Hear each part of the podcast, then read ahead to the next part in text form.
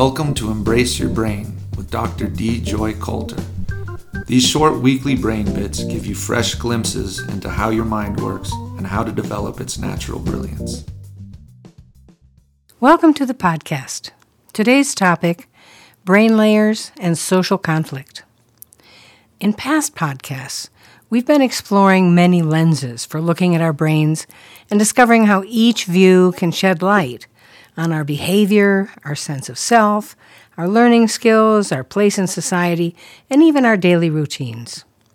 But none of this gives us a really good lens for understanding the cultural crises we're facing right now.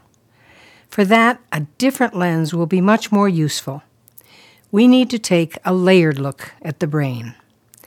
It's going to take several podcasts to polish this lens so we can use it to make sense of the many aspects of our current situation that this lens can see so well. We'll begin by getting a broad sense of the way these layers originally appeared in the animal kingdom. It's important to understand that we're born with all the layers in place. Some are more active early on than others, but they don't just turn on one layer at a time. However, as we develop, the layers build new bridges and have the potential of working together in ever more elegant ways. We'll be sketching out four layers, and only layer three takes a long time for us to develop. Babies rely on both the most recent layer and the earliest two layers in different ways in order to survive. So let's begin by exploring how these layers operate in the animal kingdom the oldest dominant animal form on the planet, with brains at all like ours, were reptiles. Somehow their brains were designed well enough to survive extremely well. Various forms of reptiles existed for 120 million years before the dinosaurs, even. And then the dinosaurs took over and they dominated for another 42 million years before dying out. It's not at all clear whether our brains have a design that can carry us nearly that far. We've only survived for about 300,000 years so far. Even 1 million years would be amazing. Within our brain's most primitive core brain layer, we still have remnants of the skills and strategies that served the reptiles so well. But they're overlaid by three more layers. The second layer contains traits we have in common with mammals. What seems to set us apart, even from most mammals, however, is how well developed the outer two layers are. Each species possesses a primary approach to daily life and a basic set of social communication skills. It also has its own preferred way to protect itself and to protect its own. Later, we'll discover that each layer of our brains also has its own approach to social life and social communication and its own preferred way to protect itself and its own. Today we'll explore the amazing behaviors and habits of reptiles and get a sneak preview of which of those traits our core layer also possesses. Reptiles are surprisingly predictable. Their daily routine involves basking in a cleverly camouflaged way, and then doing patrol duty, checking their territory to ward off invaders, and foraging for food. Even with modern reptiles, if you brought one into your dining area and you placed some food in one corner of the room and you put the reptile in the opposite corner, it would eventually stumble on the food. The next day, if you did the same thing, it wouldn't create a shortcut at all. It would follow exactly the same meander it did before.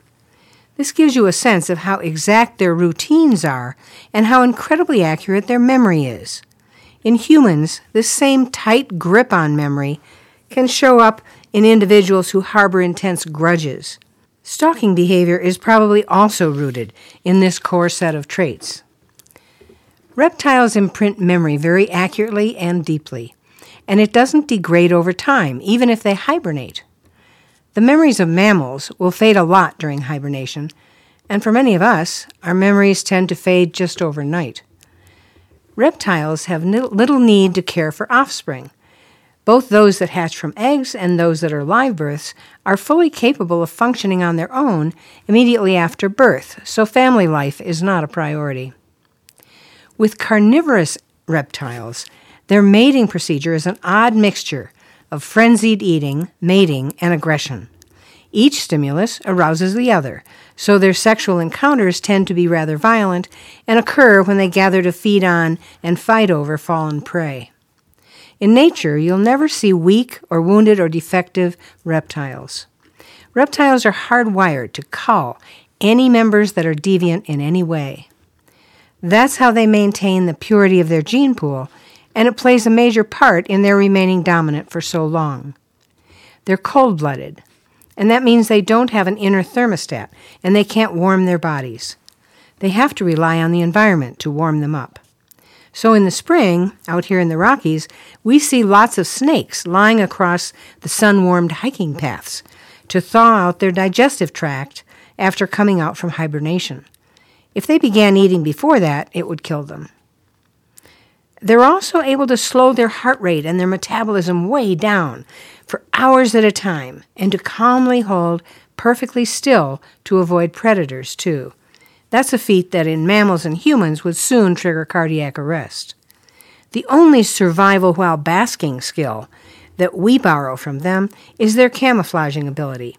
In us, it shows up as blushing. We think of embarrassment as an emotion, but it's actually an odd survival response to avoid being seen. We'll pick this up again next week, and we'll look at the ways that we draw on our reptilian core traits in everyday life. We'll also explore the second layer, which operates in ways that resemble the traits found in mammals. Then we'll be ready to explore how these two layers relate to aggression, threat behaviors, and cultural and racial differences, and look at the sometimes intense conflicts that arise between their styles. If you're enjoying these podcasts, I think you'll love my book, Original Mind Uncovering Your Natural Brilliance. It's available on Amazon and at embraceyourbrain.com.